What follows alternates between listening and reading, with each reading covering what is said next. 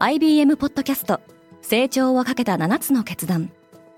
成長をかけた7つの決断とは今後3年間に世界を形作ると予想される7つのビジネストレンドについて IBM が何千ものクライアントとの対話に基づき提言をしたものです。このポッドキャストでは変化の激しい時代において企業が下すべき成長をかけた7つの決断について日本 IBM の7人の専門家と考えていきます。今お聞きのリスニングサービスにてぜひフォローボタンからフォローをお願いします。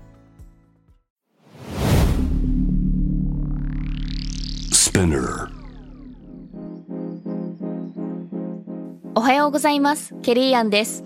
6月20日月曜日世界で今起きていること。このポッドキャストではニューヨークのニュースルームから世界に向けて今まさに発信されたニュースレターを声でお届けします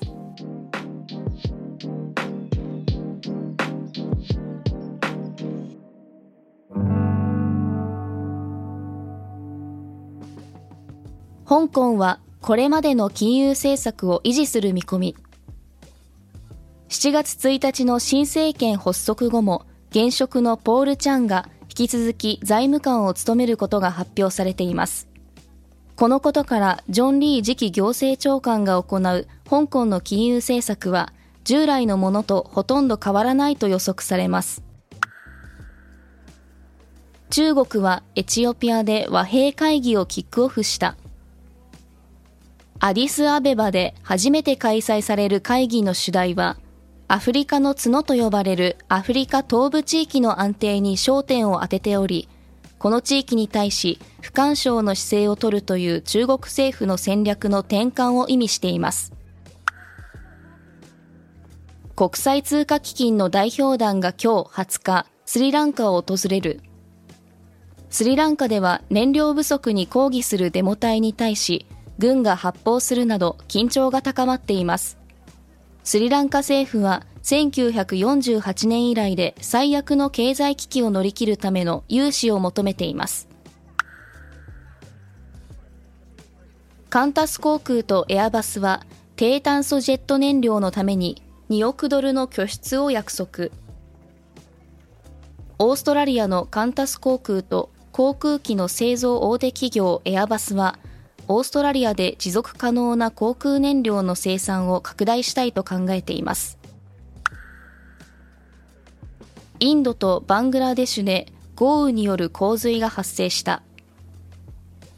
モンスーンの嵐により40人以上が死亡、数百万人が孤立し、バングラデシュで3番目に大きい空港では飛行機の運航が停止されました。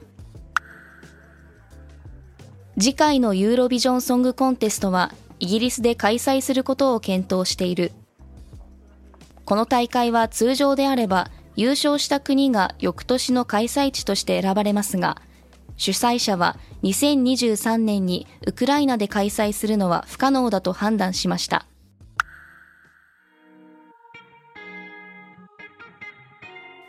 今日のニュースの参照元は概要欄にまとめています。明日のニュースが気になる方は、ぜひ、Spotify、Apple Podcast、Amazon Music でフォローしてください。Quartz Japan では世界の最先端を毎日2通ニュースレターでお送りしています。他にも世界で暮らす女性の喜びや悩みを伝えるポートレートオブミーがスタートしています。詳しくは概要欄に載せていますので、ぜひこちらも見てみてくださいね。ケリーアンでした。Have a good day!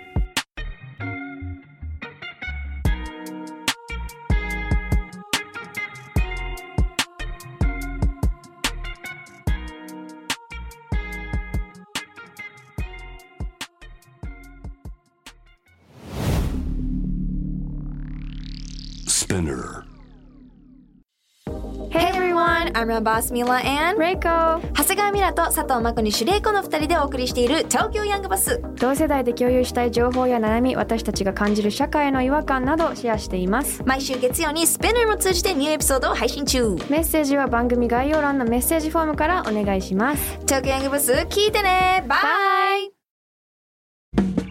リスナーの皆様より多くのリクエストをいただいている話題のニュースを深掘りしたエピソードを週末の有料版で配信中です。今なら1ヶ月無料トライアルを実施中。詳細は概要欄に記載しています。この機会にぜひ聞いてみてくださいね。感想ご意見もお待ちしています。